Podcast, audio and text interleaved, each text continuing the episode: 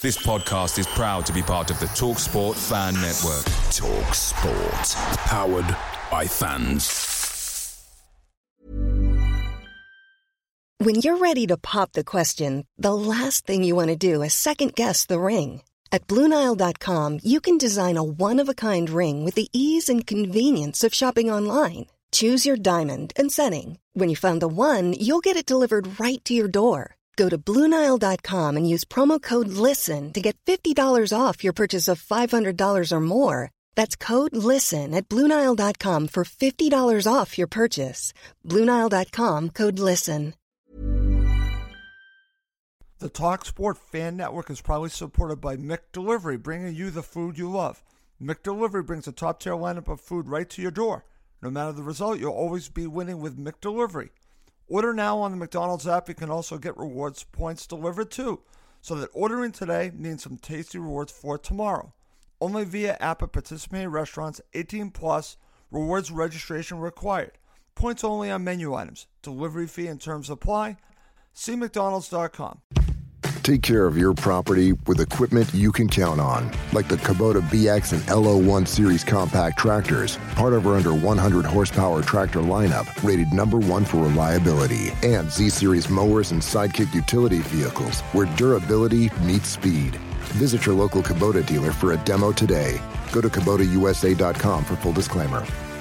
Visit Go Kubota dot com for a dealer near you. Put industry leading, difference making, and tomorrow shaping on your to-do list. Explore Deloitte Technology Careers at Deloitte dot com slash tech careers and engineer your future at Deloitte.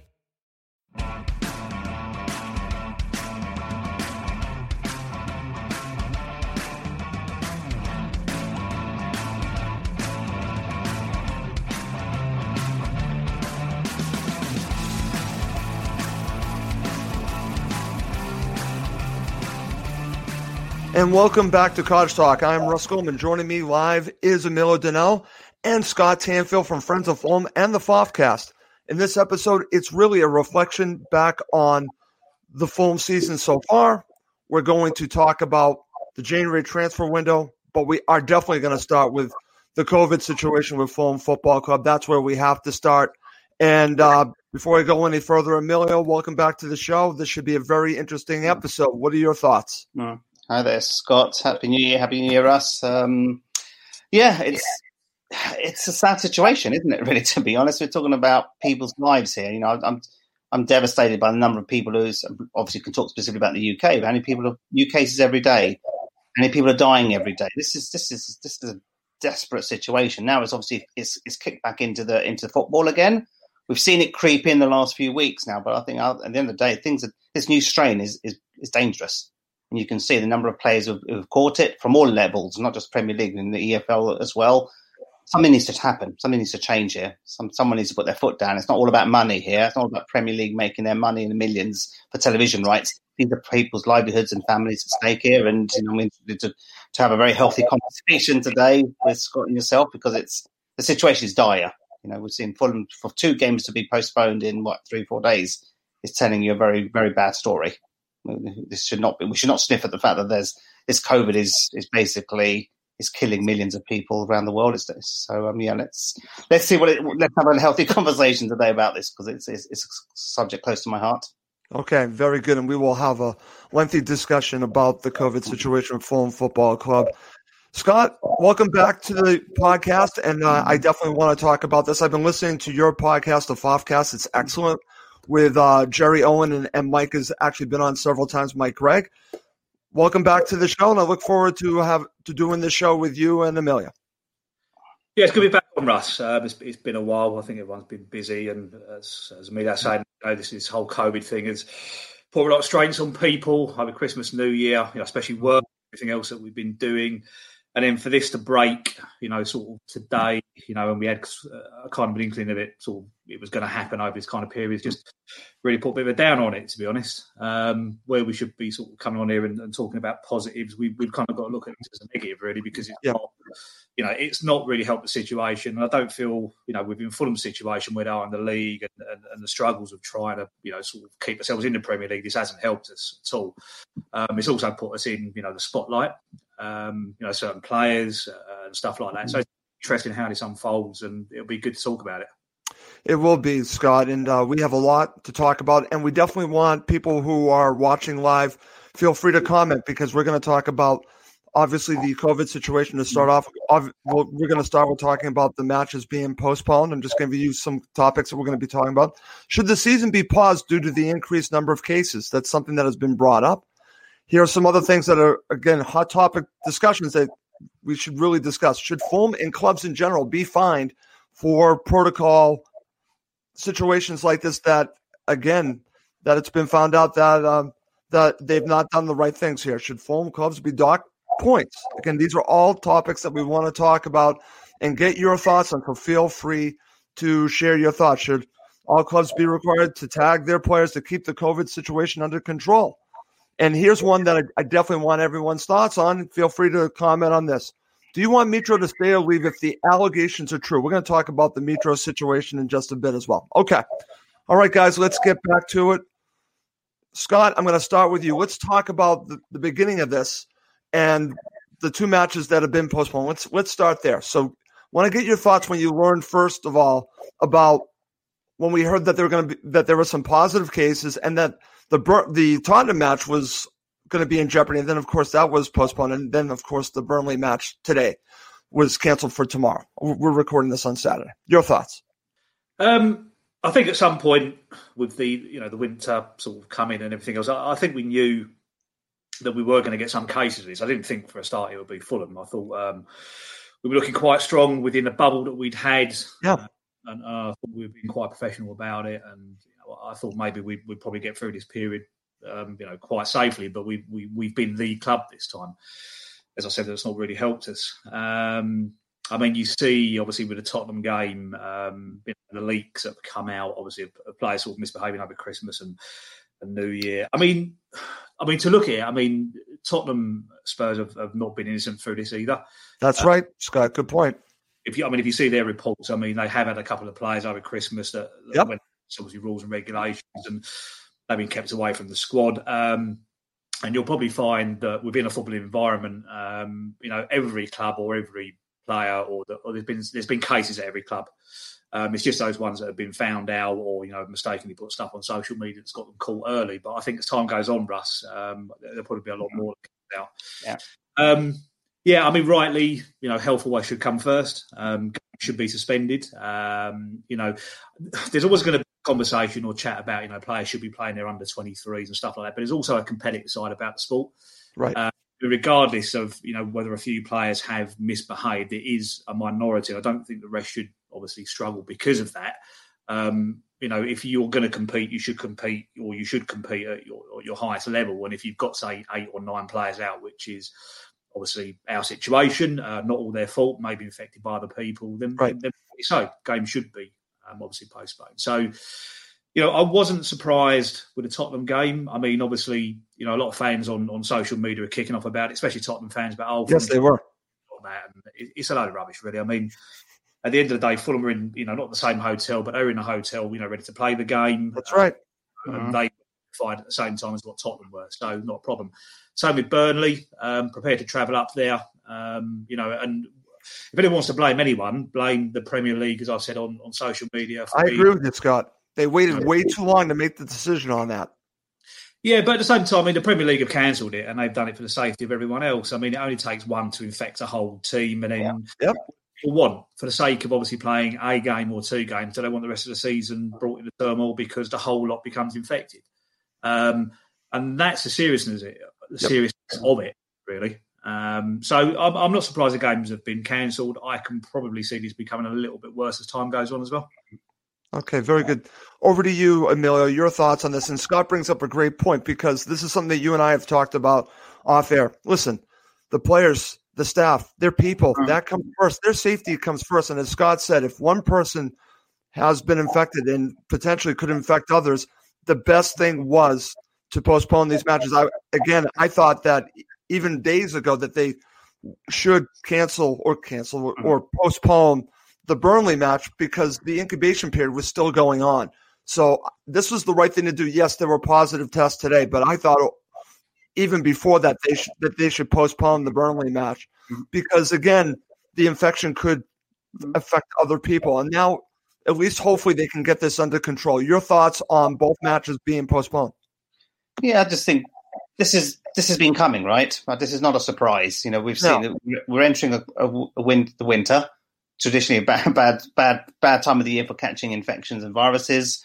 The numbers, in especially in southeast of England in particular, you know, London, Kent, Essex, have been soaring the last two or three weeks. This has been inevitable. And then you've got Christmas, and you've got you know people set, deemed to be celebrating behind closed doors, or you know, trying to keep it, you know, sort of mask what they're doing, you know, and, and um, over, you know, not following guidelines from the government. It was inevitable. You've got well, I'm finding that people aren't speaking up enough.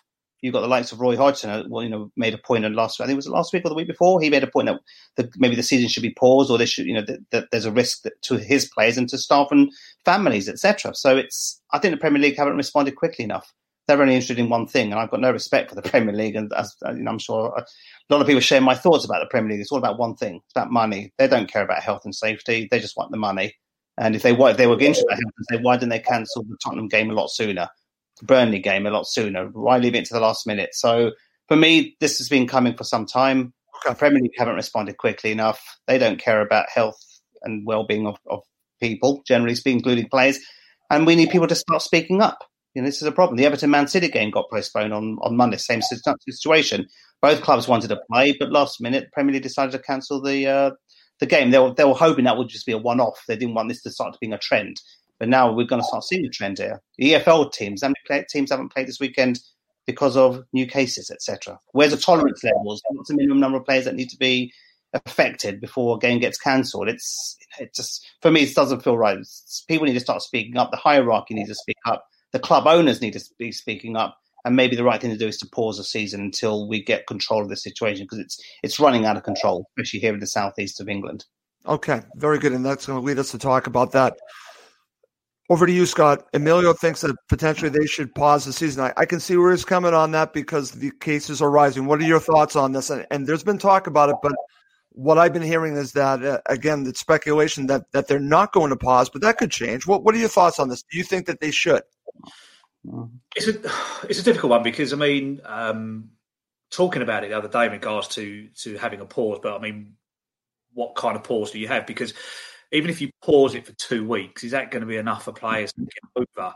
Um, obviously, positive, uh, sorry, uh, being tested positive for COVID, and then on the back of that, you're going to get more players tested. But so it's going to be ongoing. It's going to be ongoing.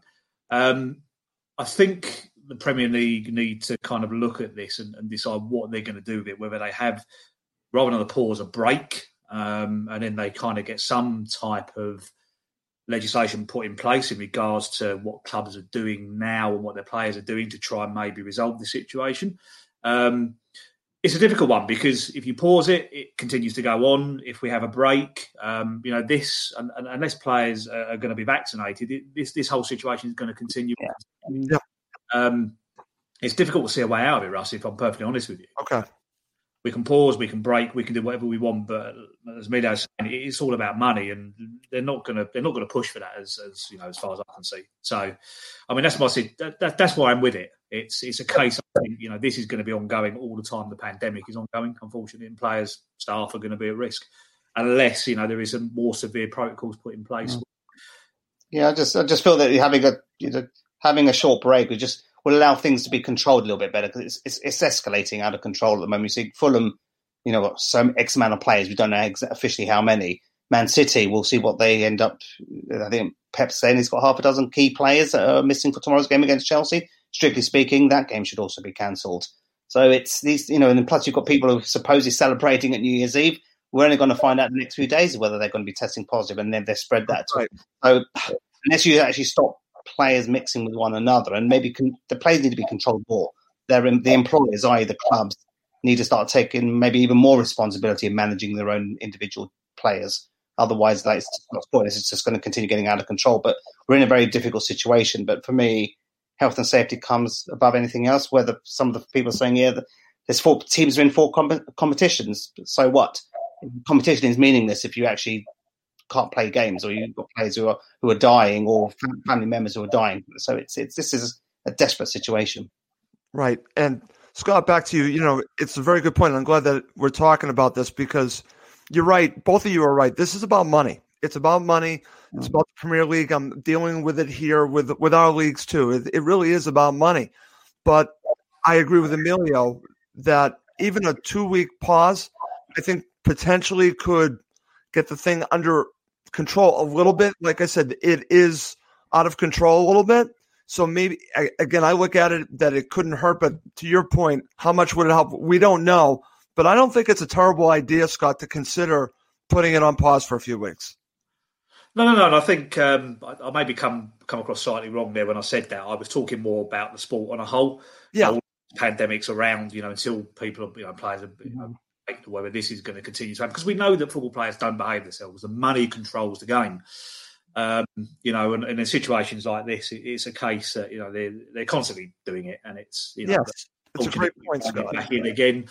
Um, they're probably going to do it all over again. But no, I agree. I mean, maybe a pause is good to maybe sort of, like I say, rein it in, have a look, see what the situation is, find out who, who the players are. Exactly.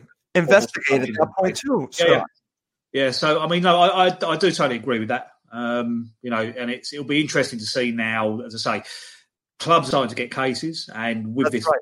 you know, it spreads very quickly. So even the teams that don't have cases at the moment, it's kind of that situation where it's going to be, it's coming for you. It's going to get you at some point. So, you know, this this is probably going to get a little bit worse before it gets better. So maybe, yes, a break is is a good thing. Okay, and that's going to lead me to talk about something that, again, you were just mentioning players, and let's talk about this now, because we're looking for deterrence, and these two topics are not just about Fulham, it's about the clubs in general. So after, let's say these clubs have been investigated, and say we learn that protocols have been broken, Scott, should Fulham or clubs in general be fined? Um, I think so, and I think more so players should be fined. Okay. You know, they're on big money. Um, they've got big responsibilities. You know, some of these players go out and earn in a week what some of us earn in a lifetime. you know, simple fact of being. And, and you ask them to kind of be professional about the situation. And, and people say, yes, they're only human. And, you know, they want to celebrate Christmas, New Year, the same as everyone else. But we all know that sport, you know, does operate over the Christmas periods, um, you know, the New Year periods. And it's a winter period with, with colds and everything else around, um, you know, and you ask them to be professional. And if they don't, like the game does, then you expect them to be fined for their actions. Um, and I think you're probably going to find that will happen. Um, not saying that the people involved with this, you know, are the ones that are kind of responsible for spreading it, um, but they put themselves in, in situations where they've made everyone else vulnerable, the club, staff, and everyone else around, families, et cetera, et cetera. So, um, yeah, I, I, I think... there probably is going to be a few fines um, going in that direction um, as this as this grows. So. Okay. Emilio, your thoughts. And I'm glad that Scott brought this up, because we can look at the clubs, because it stops at the clubs, you know, but these are employees of the club. So shouldn't the players themselves be fined as well? Again, this is if they broke protocol. Mm. What are your thoughts on what Scott just shared there? Yeah, absolutely. As a minimum, if, if players are deemed to have broken protocols or not followed guidelines, then absolutely they should be fined X amount of weeks' wages. I mean, that goes without saying. I think the Premier League have to probably review the. I think Scott made a point about reviewing the situation, because this current strain of COVID is, is more aggressive than the original one. So, are the current protocols fit for purpose? Should they be reviewed? Should there be more rate, more frequent testing than there has been up until now?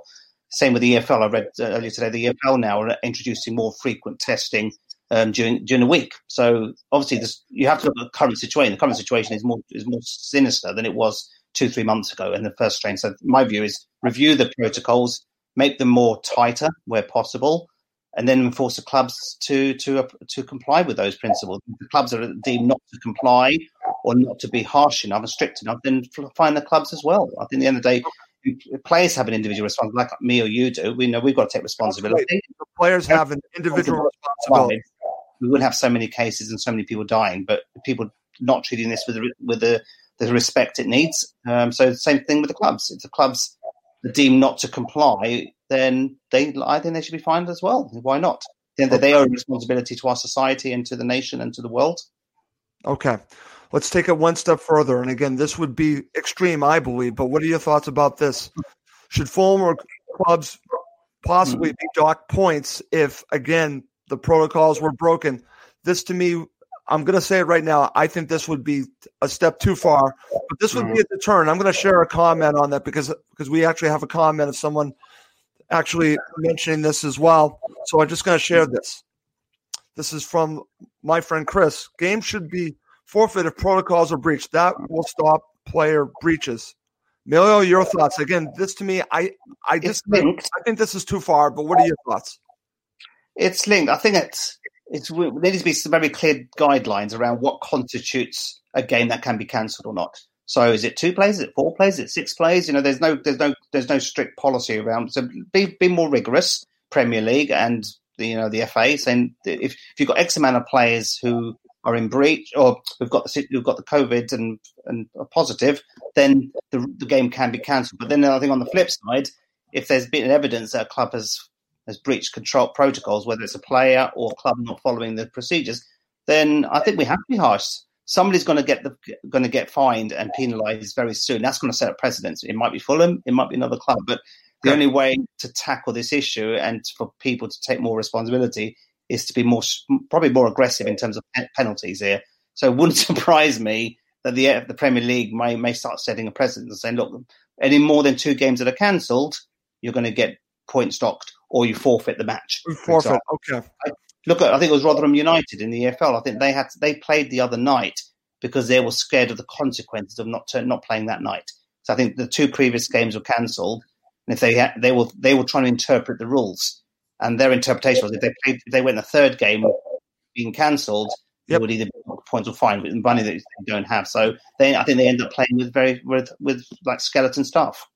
Okay. So be very clear on the what the requirements are, the protocols are. Review those protocols and put them in place so clubs can easily interpret them. And if they don't comply, then someone's going to, how do you say, be the guinea pig, as they say, and and will pay the price for it. Okay.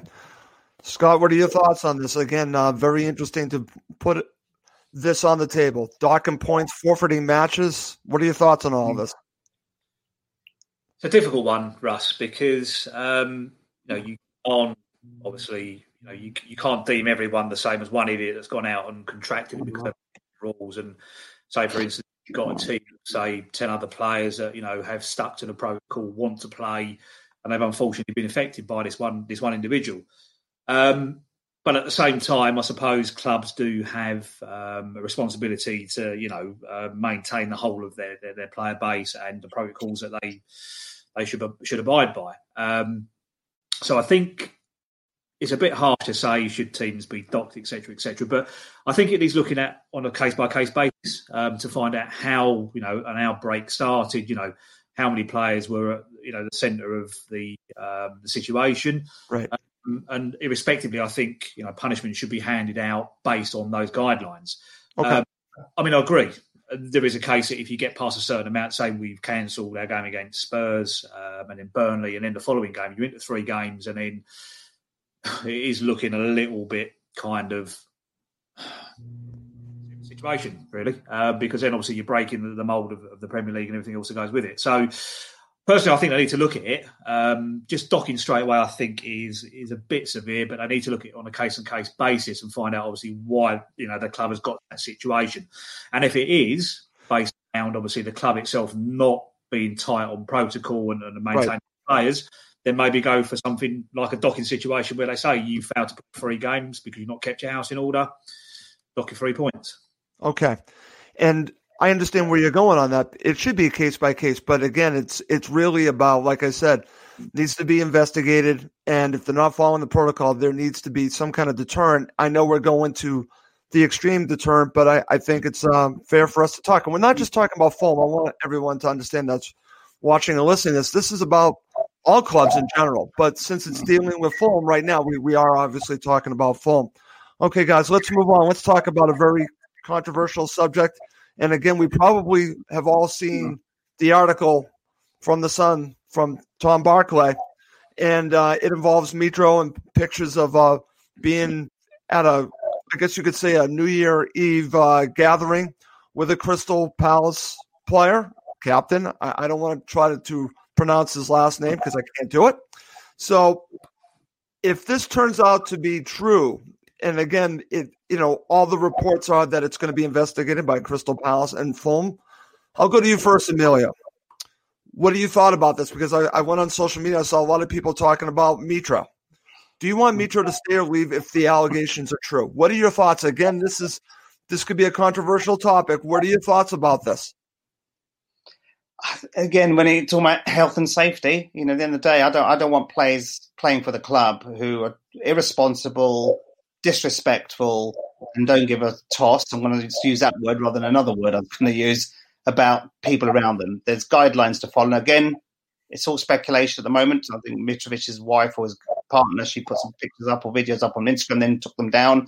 So I assume there is some truth there behind it. But but equally, you know, the Crystal Palace captain, if if supposedly he was he was hosting the party, he was hosting the event, or they were together, why the hell was he playing today for Crystal Palace and captaining the team? I just don't get it. So yeah. For me, at the end of the day, whether you love a player or not, there's rules to respect. There's there's ethics here, at, at, you know, at heart. And he's totally disrespected that. So again, I'm, it's all speculation at the moment. Let's see what comes out of the wash. It's, but if it's true, let's call it what it, it is. It is true, and it is official. Then minimum he should get fined, and then similarly, you know, at the end of the day, you know, the club should, should sell him. I would. I, I don't want him anywhere near the club. You, you're okay. Putting your own players, staff, family members at risk for the sake of having an, a, a, a, a, a private event, a party on New Year's Eve. But let's see. It's all speculation, but whether it's Cairney. Whether it's your, whether it's Areola, I don't care who it is. Whether it was Ryan Sessegnon two years ago, you put aside the fact whether you love a player or not. At the end of the day, it's, it's you've put lives at risk here, and that's there's no. I don't care. You know, I want that nowhere near the club. Okay, over to you, Scott. Again, this is controversial, but you know what? I think it's a valid topic here to talk about Mitro, based on uh, the speculation that's out there. Again, everyone can see it, but this is going with the idea that if the allegations are true. What are your thoughts on it? And then also your thoughts on the fact that the Crystal Palace captain played today, which, again, flies in the face of everything we're talking about today, basically. As Emilio says, I mean, at this moment in time, it's all speculation. Um, the media, especially the Sun, do like to make up a story that it could have been sort of pictures pulled from a party that happened, you know, sort of March of last year, and, you know, they've kind of wangled this around it, but we don't know. I mean... Okay. Is that it has happened. Uh, we won't really know for, for sure. Um, but again, it's an irresponsible act by a player that's supposed to be acting professionally over that period of time. And, you know, you take them regardless of what their calibre is at the club to act responsibly. Um, I mean, for me, it's one of those ones where, I mean, Mitro's been such a good player for us, you know, whether it's been in the Championship, whether we brought him in, he, you know, he's a loved player by... Yes, he is. Um, he's an icon. Mm. I think someone even said the other day that, you know, Barsal, Sahar, he's been one of our better strikers, yeah. you know, since Gordon Davis and everything else. And he's kind of one up there that's, you know, really put a positive spin over, you know, sort of promotions from the Championship, you know, sticking with us, being loyal and stuff like that. And, you know, this comes out and it kind of just puts all of that into jeopardy. I mean, don't get me wrong. I mean, I'm not saying, you know, from the George best years or whatever players in that area were up to it as well. And, you know, you just didn't have the media kind of speculation that there is today. And unfortunately, you can't move within this industry without uh, or within industry without the media being hot on you. So, you know, if your wife's going to put, you know, your life story on Instagram or anything like that, then obviously, you know, you've got to be sort of managing that part of your your, your career as well. You know, it's kind of like you just can't be that irresponsible. Um, it's a difficult one for me because I've got a lot of kind of, well, I had a lot of respect for, for Mitrovic. He's a very good player and still is. He's and, and he's been very loyal to Fulham. Let's yeah. say that. Yeah, yeah, no, I totally agree. And I think, you know, this just doesn't help him in a very sticky situation because obviously this season he's been a bit part player for us. Um, there's obviously something not quite right there. You know, he's not been firing all cylinders this season. Um, and then obviously this is put on top of him as well, which makes it a lot more difficult for people to kind of accept because I think they feel at the moment that he's not putting in one hundred percent. His lack of respect for Fulham's kind of slowly dwindling. You know, is this kind of a time where Mitrovic parts company with the club? And for me personally, this has not helped his cause at all. So, okay, very good. I'm going to just share some comments. This is from my friend Chris. I just want to share if Drew Mitro should be, at very least, be fined by the club. He was irresponsible. And I'll just share a couple more. This is from Ben Lawrence. Keep him at club. It was nothing terrible. I'm not even going to try to pronounce this name.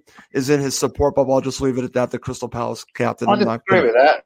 Nothing terrible. It's, te- it's, it's you know, it's, it's people's lives at stake here. It is terrible. I disagree with you completely. At the end of the day, so you know, at the end of the day, he's, why is he in his support bubble? Then I disagree with that entirely. entirely. That goes against the grain. It's it's irresponsible people like that. That's resulted in COVID cases increasing thousands fold in this country. And I'm not talking about other countries. I'm talking specifically about the U K. So we have people like that multiplied by all the other players, then the world would end. So I totally disagree with that point. But sorry, Ben. Okay, very good. All right. All right, guys, very good stuff on all of this. One last topic as we're talking about the whole COVID situation that I, I want to go back and talk about is uh, is this. Let's talk about this. And Amelia, I'll go back to you. Should Fulham be making a statement like Spurs condemning these actions? Your thoughts on that? Obviously, Spurs and West Ham, they've obviously come out. I think it was West Ham as well. Then they had one of their players um, who they've apologized. They've gone out on record and you know basically made a statement of fact. Whilst it's still speculation, I don't think Fulham or Crystal Palace will say anything for now. I think the fact that the Crystal Palace captain played this afternoon either suggests they know more than the Sun newspaper and that it wasn't fact, possibly. Alternatively, it's still under investigation. But if it's, if it's deemed to still be under investigation and not clarified or confirmed, and the captain of Crystal Palace played today, that's that's worrying as well. And the same thing here. So I think there needs to be a holding statement here that either the club should say, look, you know, we understand there's speculation, et cetera, et cetera, and an investigation is currently in place. But I, I think they owe that that statement, not to the fans, but again, from their well-being perspective. I think this is this goes beyond The, this, the, you know, the actual reputation of the club. This, this is health and safety. It's people's lives we're talking about. Yep. That's yep, very good. And, and let me stress one more time, because we're talking about this. This is speculation with Alexander Mitrovic. It's speculation, okay? Let's just stress that. We're talking about if, for some reason, this turns out to be true. And as Scott said, the source of this is the Sun. So let's keep that in mind as well. There, there are a lot of different factors. But, again, it's uh, something that I don't want to not – talk about. I don't, I don't think we should avoid talking about Mitro because it's out there. So I thought we have to talk about it. Over to you, Scott, your thoughts on this. Should Fulham be making a statement like Spurs condemning these actions? Um, I, th- I think we probably will, but knowing our communications part of Fulham, it'll probably come out about seven weeks too late. Um, that's what we're normally like with most communication. But no, I think Emilio's right in regards to, um, I think they'll investigate first. Um, I mean, like any football club, like Crystal Palace today, it's business as usual. Um, and if I, well, I was told that both players, even though they broke protocol, were tested and come back negative, then obviously they are in a situation where they can play today. So, right, that'll be a reason why the Crystal Palace player has has turned out today. Business as normal. He's going to play. If he's one of their better players, and they're going to throw him straight in.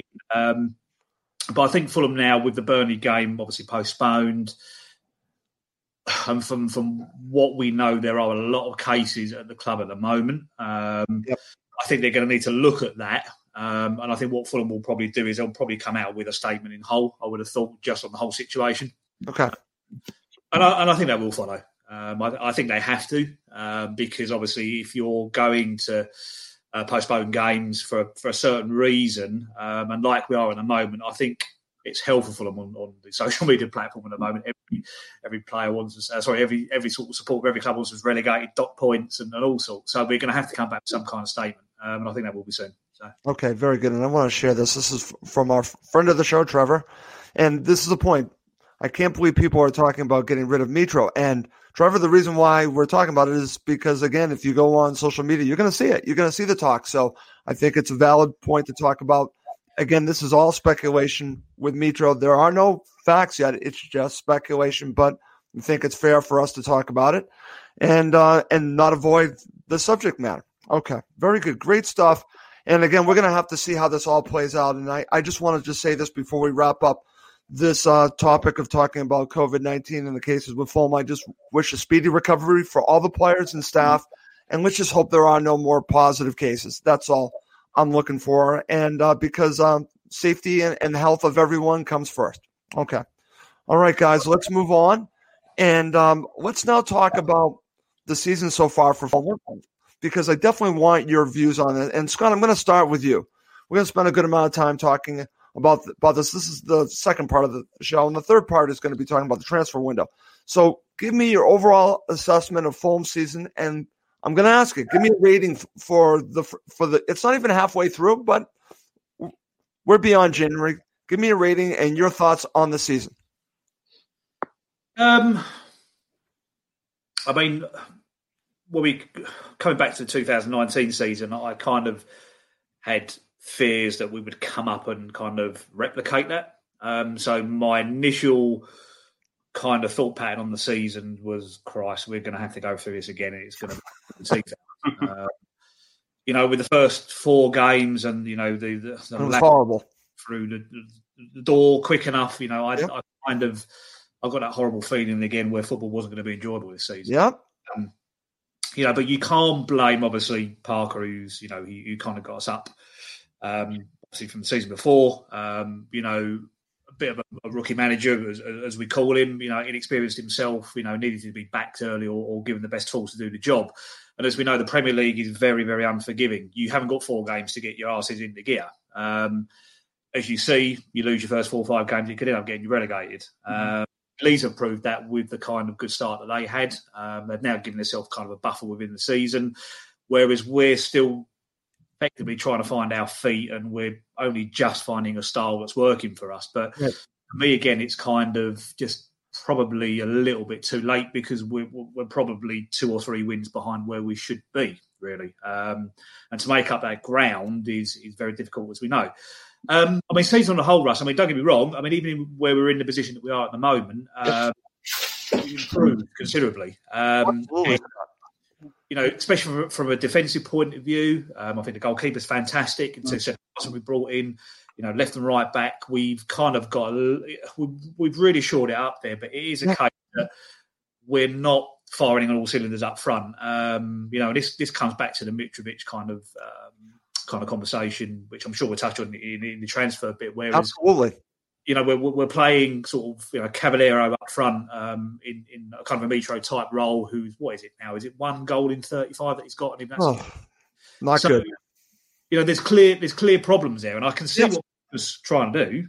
Um, he's trying to make us hard to beat, but at the same time, we can't go playing a system like Leeds do, because we don't have the firepower to go out and, and maybe start winning games two, three nil before we've even thought about it, and we can't do that. So I understand what Parker is trying to do, but we're, again, we're just a little bit too short, um, obviously, in those areas. Um, and obviously, we'll come on to that in, in, in the next part of the show. But if I was to rate, if I was to rate it, I mean, at the beginning, I would have said a sort of, you know, a three out of a ten again. I thought, here we go, it's going to be, we haven't learned any lessons, but signings have been better. Um, I think managerial um, kind of a, a approach to this season has been a lot better. Um, yes. He's trying to get some sort, sort of identity. He's made us hard to beat. We are one of the dirtiest sides in the Premier League at this moment. Um, whether that's a ta- you know that's a statistic you don't want, but that shows you that he's toughened us up. Um, we desperately need, I think, a kind of a very good window this January with two or three astute signings um, that can push us on to maybe achieve what we need to achieve by staying in the division. Okay. Uh, so overall, look, it's it's a five out of ten at the moment. Okay, okay, very good. Emilio, your thoughts, and uh, and give it a rating too for Fulham's season so far. I thought Scott did a very good job of going back to the beginning, talking about mm-hmm. the way the season began, which was really horrible, and how now we have an identity. But the question is, is it too late? And uh, we'll touch on that on the third section. We talk about the window, because I think that's going to be vital, and I know you agree with me on that. Yeah, absolutely. I don't, I don't think it's too late, to be honest. I think it's, oh, where are we in the position we expected to be at the beginning of the season? Yes, yes, I am. You know, I'm not surprised to see us in the bottom three, but in a relegation dogfight, we, I think we all knew that before the season. I think I was, you know, I remember coming onto the show straight after the Brentford victory at Wembley. I keep saying this. I was worried about, you know, how we'd cope in the Premier League. So I'm not surprised to see us in fighting for relegation, but I've been pleasantly surprised after that dire first three or four games that we've actually a very difficult team to beat. You know, I think we're, we we've proven it. We've won the best defensive record in the last, say, last six to eight weeks. And that's, you know, who would have thought that? You know, again, we had Tim Ream, Michael Hector in defence. Now we've got a very strong back four, back five, very strong, very good goalkeeper. So the foundations are there. We, you know, at the end of the day, it's, you know, Scott Parker's trying to create this identity that Scott said, and, and, and it's working. The opposing teams are, you know, struggling to beat us. We've seen that. Four consecutive draws.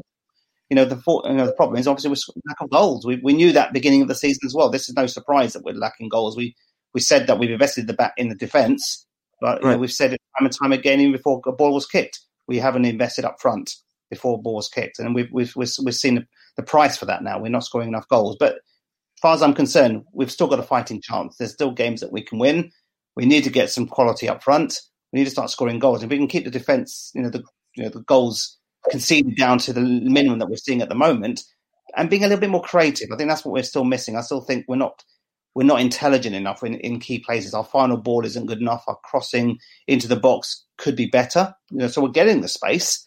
We're, you know, what's it? You know, Lookman, um, Robinson. They're getting out wide, but sometimes their final ball is lacking, to be honest. And I think that's why we've got to be a little bit more intelligent, a little bit more creative. If we get that sorted out in January and a couple couple strong additions in the team, in particular striker, and potentially a backup central defender as well. We saw Michael Hector came in against Newcastle for what, for twenty, thirty minutes? He looked awful. Absolutely awful. That was, so, that was a little worrying, watching him back in there. Worrying. I disagree with you on that. So let's, I'm just even thinking if once this COVID situation dies down, one of our central defenders picks up a an injury or maybe catches COVID, for example, has to sort of rest for two weeks. The, the, the match isn't going to be cancelled. The, the game has to carry on. So I just worry that we haven't got enough adequate central defensive backups. But I'm pleasantly surprised where we are now compared to where we were two, month, two, three months ago. So we've given ourselves a fighting chance. I think I'll give ourselves a five, six out of ten rating, okay. to be honest. I don't know that. But okay, the key thing is, Scott, the framework is there. The structure is there. We've, we're more difficult to beat.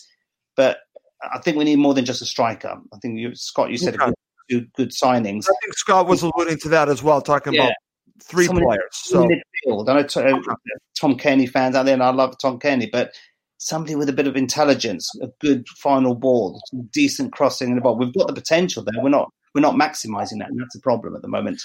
I think I think one of the situations is as well that when we did come up, obviously, through the playoffs and, and what park rates were mm. last, we've had a team that's been there quite a while. We've relied heavily on the Cairneys, we've relied heavily on the Mitroviches and, and yep.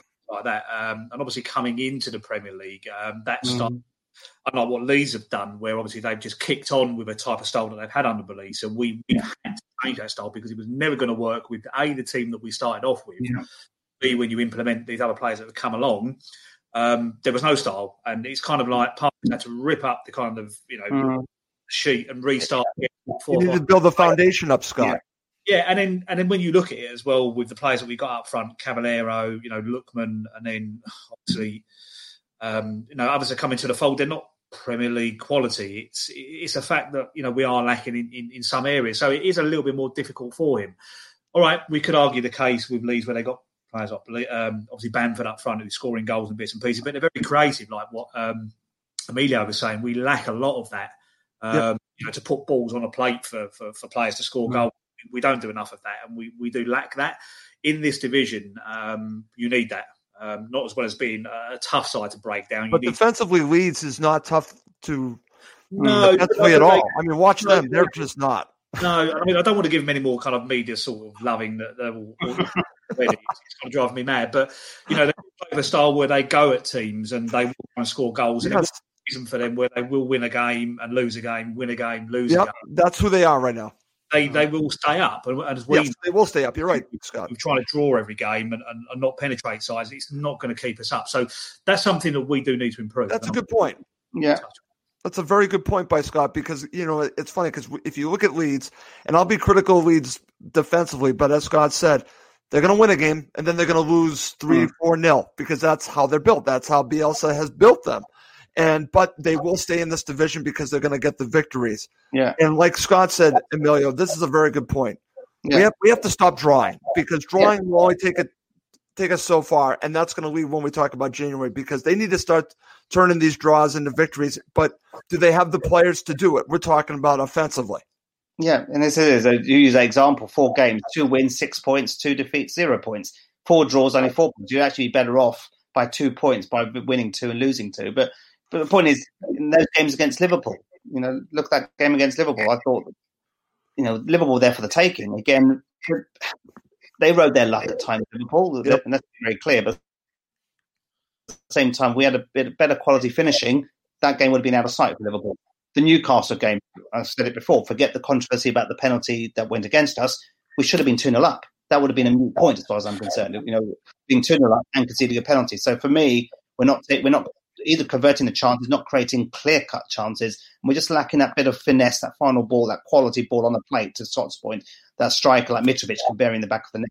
And so at the yep. moment you've got the Cavalieros who are who are t- threaten the defences but no end product.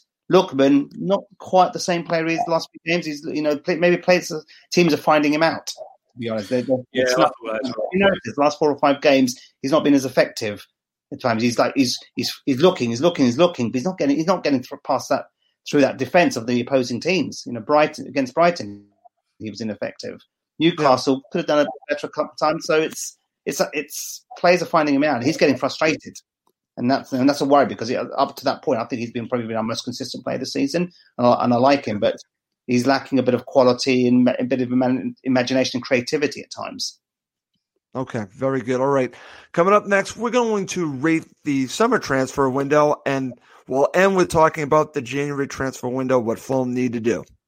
The economy is crazy right now. All-time high inflation, bearish stock market, rising home prices, and interest rates. How do you figure it all out? Make your money go further and work harder with a certified financial planner professional from Facet Wealth. Financial planning used to focus on retirement, but with Facet, a dedicated expert guides you through every financial decision. Facet advisors are certified financial planner professionals and fiduciaries. That's just a fancy way to say they have the best training, and they're legally bound to do what's in your best interest. This isn't just about investments. You get an entire team of experts within insurance, taxes, estate planning, and budgeting to make complex financial decisions easy. Facet has a simple flat fee, no hidden charges, and with nothing to sell, there are no commissions. Visit try facet wealth dot com for two months free off your first year of financial planning. That's T R Y F A C E T wealth dot com. Facet Wealth is an S E C-registered investment advisor. This is not an offer to buy or sell securities, nor is it investment, legal, or tax advice.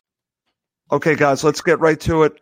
Scott, right back to you. This is, again, a very interesting topic because there are many ways to rate this because, again, it's obvious that Fulham have, um, you know, again, improved as the season went and the players have come good. Several of them come good.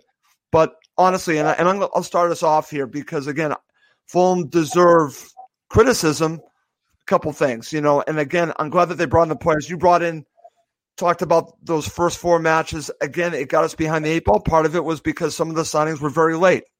And that's that deserves to be thought of when you go through your rating.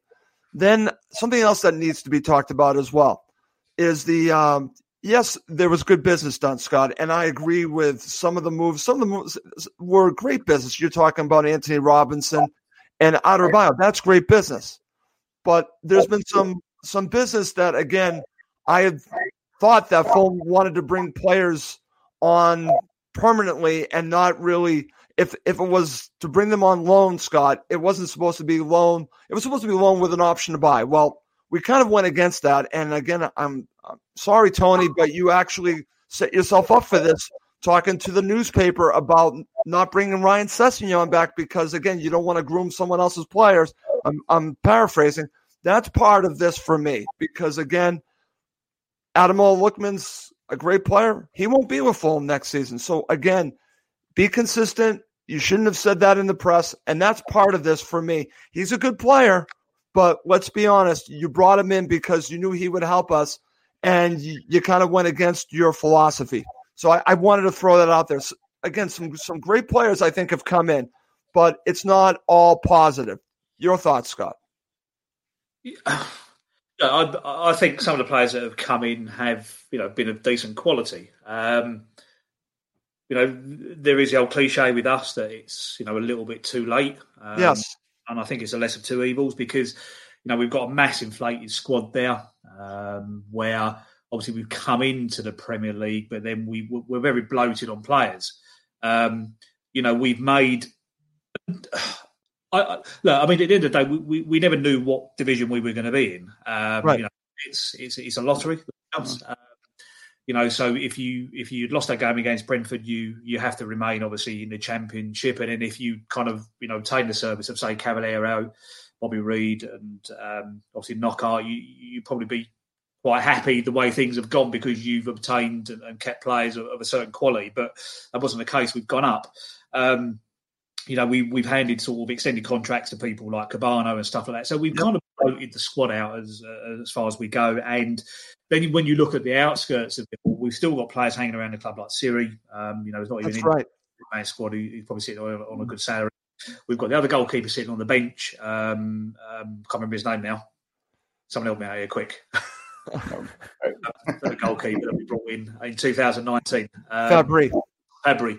Um, he, he, he's still at the club.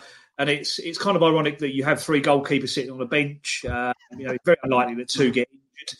You know, and, and it is. We and, and I think the problem that we, or we've made ourselves is that we've come up. You know, people have looked at, number one, um, obviously the, the nightmare that we had last time. And our agents are thinking about, Christ, am I really going to sign for Fulham this season, knowing what's going on down there? Mm-hmm. Um, we've got a situation of obviously bringing in quality where, you know, we've got a bloated squad. We can't get rid of some of these fringe players, and we don't have, you know, the the, the movement there. And, you know, our wages are, are kind of too high, and there's not spaces within the squad. So we've kind of made it difficult on ourselves, really. Yeah. Uh, and I think that's why, obviously, Tony's had to go and look at things like loan players and stuff like that, because it's simply not a case of going out and spending that money to, to entice players. I think it was to balance, because we actually had a bloated squad. Because we had all these players that, again, I think it, that, I think are, that are not part of the team. Well, they they're part of the team, but they can't play because they're not part of. Well, I think I think it's a bit of both for us. I mean, at the end of the okay. day, if if you if you went out and sort of said to an agent, you know, "Come and sign for Fulham" or whatever, blah blah, blah, they're going to kind of look at that in two ways, aren't they? You know, well, yep. probably favourites for relegation.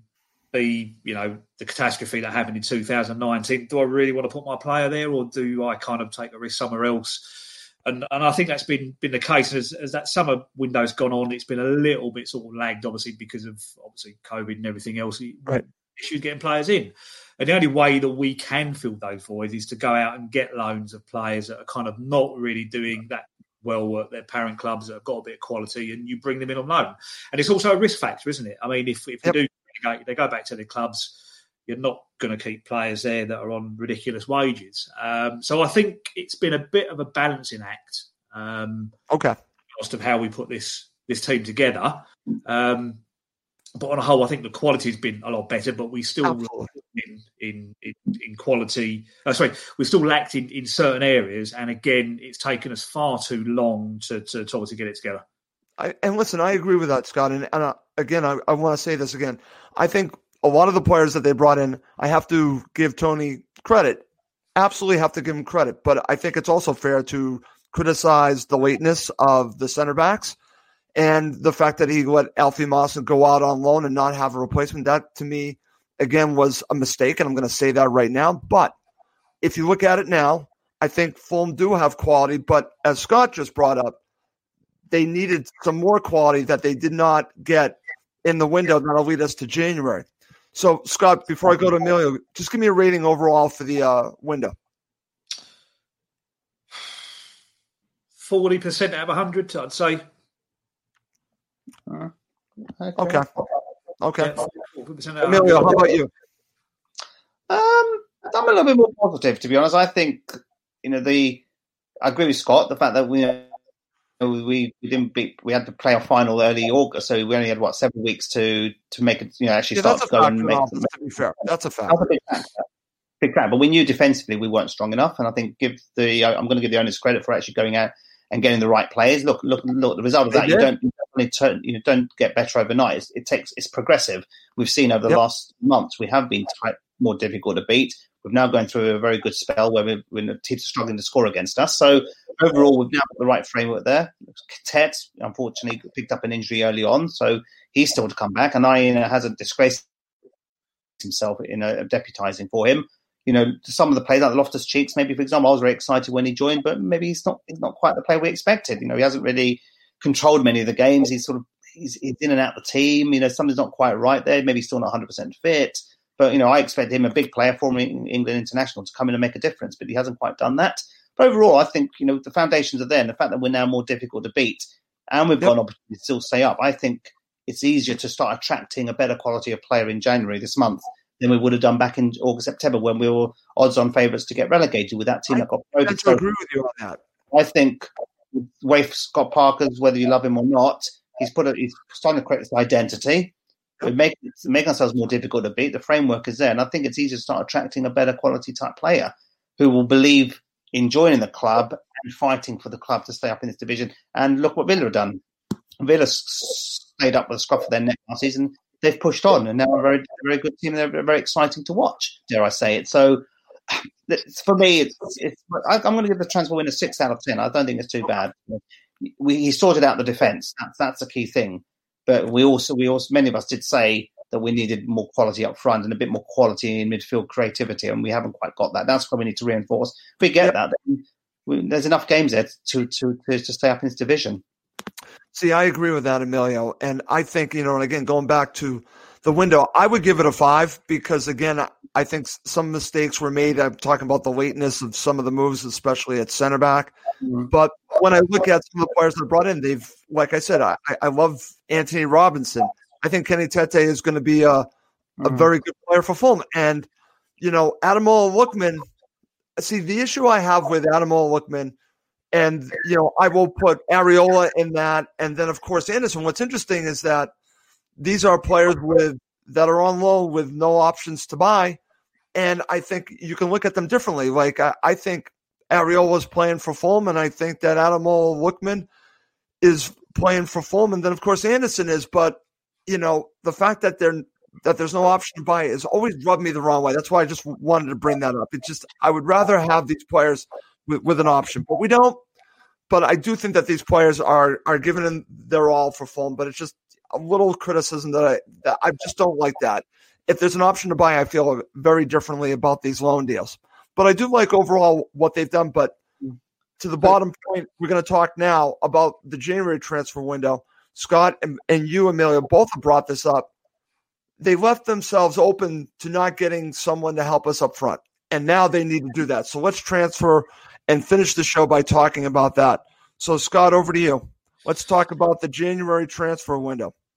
And um, I'm going to do this in, in a fun way. Huh. Tony Khan, what is your plan for the January transfer window? And then I'll get Emilio's plan. You're Tony. Well, I'm Tony. um, what's your plan for the January transfer window? I mean, it's, it's, like, um, it's like anything else. I mean, it's a striker, isn't it? Um, yep. That's where we're short. I don't know, and, and I've actually completely forgot about um, Rufus Austin Sheik until um, Emilio. Yep. He's been that poor this season. I completely forgot about him. Um, mm. I don't know whether he was brought in with that kind of attribute to give us a little bit more firepower up front, um, and that's kind of backfired with us. Maybe that could that could be a factor, Scott. Maybe they thought he was going to be that player, but he's not. Obviously, he's not turned out to be um, the player that we thought he would be, and. Again, it's like you touched on there, Russ. We're, we're carrying a player that's on loan. Um, I think it's a lot of things with, with a player like that. He's come back from a serious injury, and, yep. you know, it's like where he's, he's probably slightly cautious, you know, not match fit, um, you know, and he's probably got one eye still on Chelsea because that's his parent club, and he, he probably doesn't want to get injured before. You know, it, there's lots of factors, but then obviously, if you bring a player in knowing that, then obviously you're probably going to get that on the pitch, aren't you? So. Um, We kind of lack there, but for, for me, I mean, January's got to be about striker, and it's not got to be about any striker. It's got to be one that can come in and obviously fit to the system that Parker's playing. Um, like we touched on before with Mitrovic, it's a, it's a very strange situation with him because we're opting to play, as I say, you know, Cavaleiro in a position where he scored one goal in thirty-five, that being a penalty, and we're leaving out, um, you know, a striker that nine times out of ten will get you a goal if you deliver it on a plate. Um, and even in a poor side, Mitrovic will get you ten goals a season. So there's something clearly not right there, either A, in, in the way that system we're playing that is just not fitting in, or number two, Parker doesn't fancy him, and maybe this is kind of the end for Mitrovic. For yeah. We don't know. But with how many other options, I find it kind of slightly um, strange that we're still not playing him. Um, and if that is the case, then for me, a striker has to be your number one target, and it has to be somebody that's already been identified and somebody that comes in that could hit the ground running and we know can get goals because that's what we lack.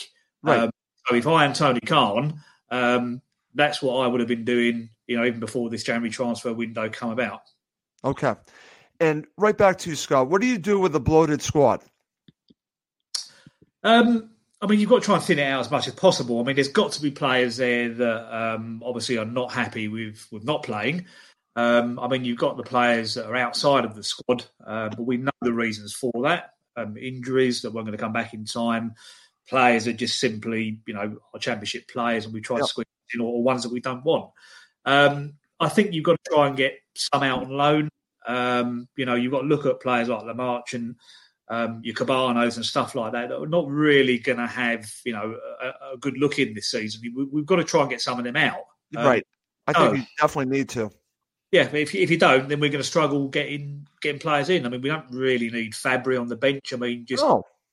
bring Wickens through as a third goalkeeper. As I said, it's it's very unlikely that you're going to get a couple of injuries at once. Um, and I think we've got to be a little bit sort of shrewd as well. We we kind of kind of shift some players, but we've got to bring in a handful of quality that's going to be enough there to obviously improve us moving forward and, and allow us to score goals. Well, I'll give you the example, Scott, and then I'll go to Emilio because I want to get his thoughts. Go back to the transfer window when they brought in Mitro and they brought in Target. Again, uh-huh. these players made the difference be- uh-huh. for Fulham getting promoted. Let's call what it is. They need impact players like that. And uh, getting back to the squad, you know, you got players like Seri that, again, you, you just need to get rid of, you know, uh-huh. you know, because you need to make room for two or three players that are coming in. You you need to get rid of some of these players. Emilio, your thoughts. What would you do if you're Tony? I think we have to be brave here, to be honest. I think that's the key thing, you know, and buy these big players. You know, when we got Ryan Babel a couple of years ago, everyone yeah. was like, turn their nose up. The fact that we got a player, a former Premier League player, you know, not been around for many years in the Premier League. And suddenly, you know, he was our best player for those four months, if you remember, a couple of seasons ago. But I think we need big players. We need players who, who can play in this division.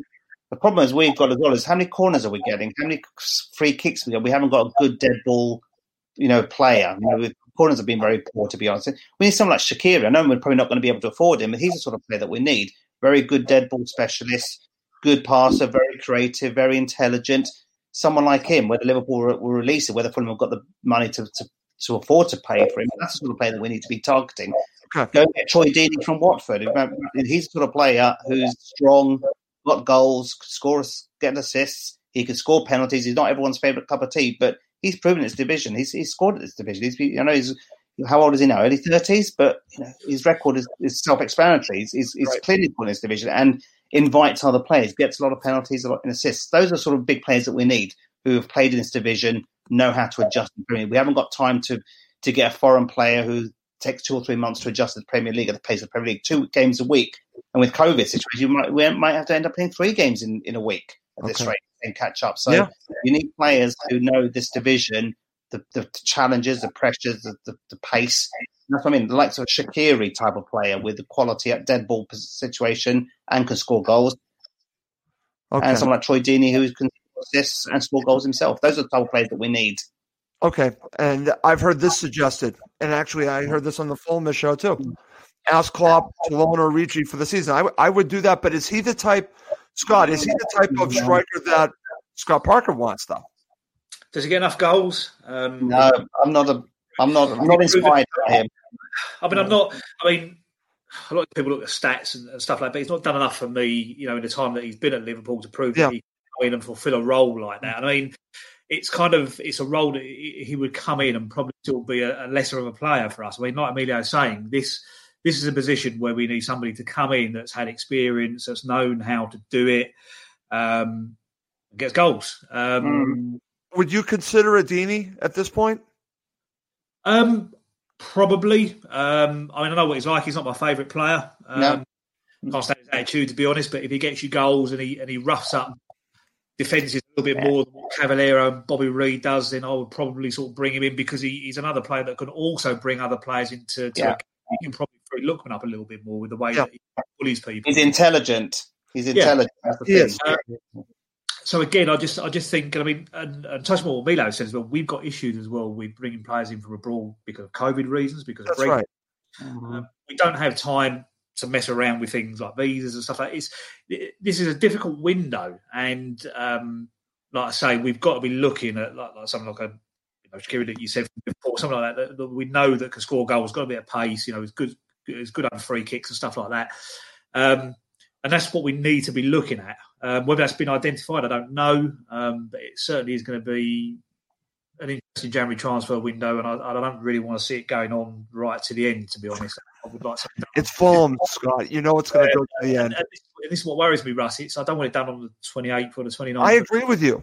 Um, Get it done now. I, I totally agree with you, Scott. This is a little bit different for me, and it's a bit irresponsible, I think, based on obviously Premier League survival, to leave it yeah. that and knowing that we, we need that position. Um, I would have thought that plans, negotiations, and probably talks would have been put in a little bit earlier this time around. And bear in I, mind as well, sorry to interrupt there, yep, go ahead. The COVID situation, with what we talked about earlier, how many more games can we end up getting approval to cancel or postpone, for example? So it may come a point, I know we've got the F A Cup against Q P R next weekend, but beyond that, we've got crunch games against Brighton and, and West Brom, games we have to be Those top matches top. are coming up very quickly that are going to be very important, yeah. and that's a good point. And we need to have players in place for that and, game, not players, to Scott's point, have to get visas, have to sign all these all these foreign contracts, get players who are in the country. Yep, playing I agree with that. Troy Deeney, Shaqiri, they're both play, they're both in the country, played at this level for many Would seasons. Would you consider storage? No. Okay. I'd rather keep what we've got. It, no, it, not, it, no. is, it is prime maybe, but not now. No, not now. Too injury prone. Okay. All right. All right, guys. To finish this up, and, and we are running a little bit long, but we've had a very good discussion here. Let's just talk about this, and then we'll finish up. Scott, to you. Will Fulham's rest of the season be dictated by what they do in January? I would say yes. Oh, one hundred percent. Um, I think this is what most of you know our shows bang on about. Um, I know, obviously, we, we over-fantasise sometimes about transfer windows and about who we bring in and who we sell, and you know it's a bit like Football Manager, et cetera, et cetera. But I think um, this time around it's a little bit different because I think, obviously, from the poor start that we've had, Um, you know, and obviously with everything else goes with it, survival and stuff like that, we've kind of turned it around a little bit, and we've we've at least given ourselves a little bit of hope. We've noticed that, fans have noticed that, you know, and I think management have noticed that.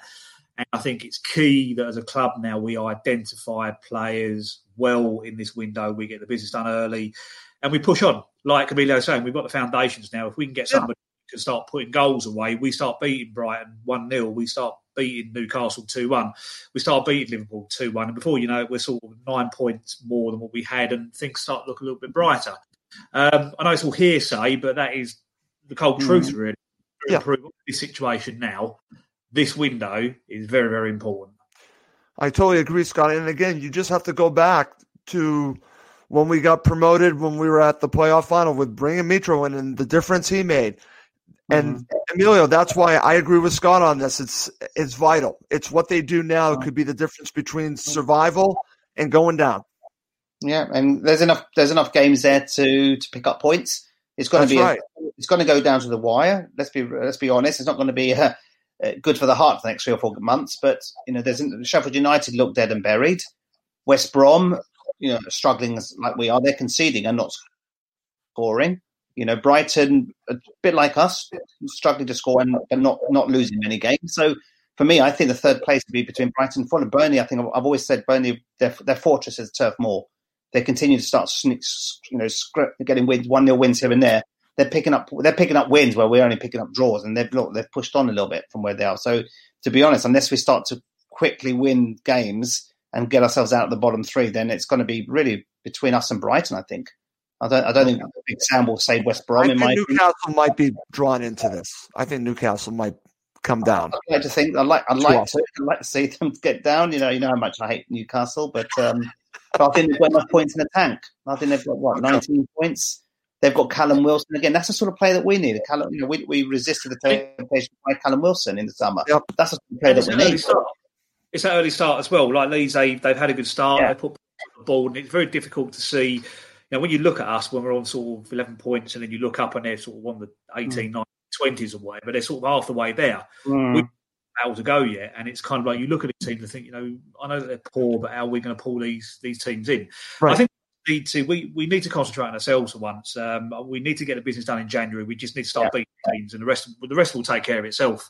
Right, but, I agree with that, Scott. Yeah, you know, I agree with that. All right, guys, great show. We went a little bit over, and I want to thank both of you for uh, sticking in there because, again, very good to uh, talk to both of you about this. We covered a lot in this hour-plus show. Scott, thank you so much for joining Emilio and I on this special episode of Cottage Talk. And and uh, again, just tell everyone, you know, I'm sure our listeners and people that watch this have listened to your show, but but talk a little bit about the FofCast that you do with Owen, Jerry, and then uh, our good friend Mike Ray.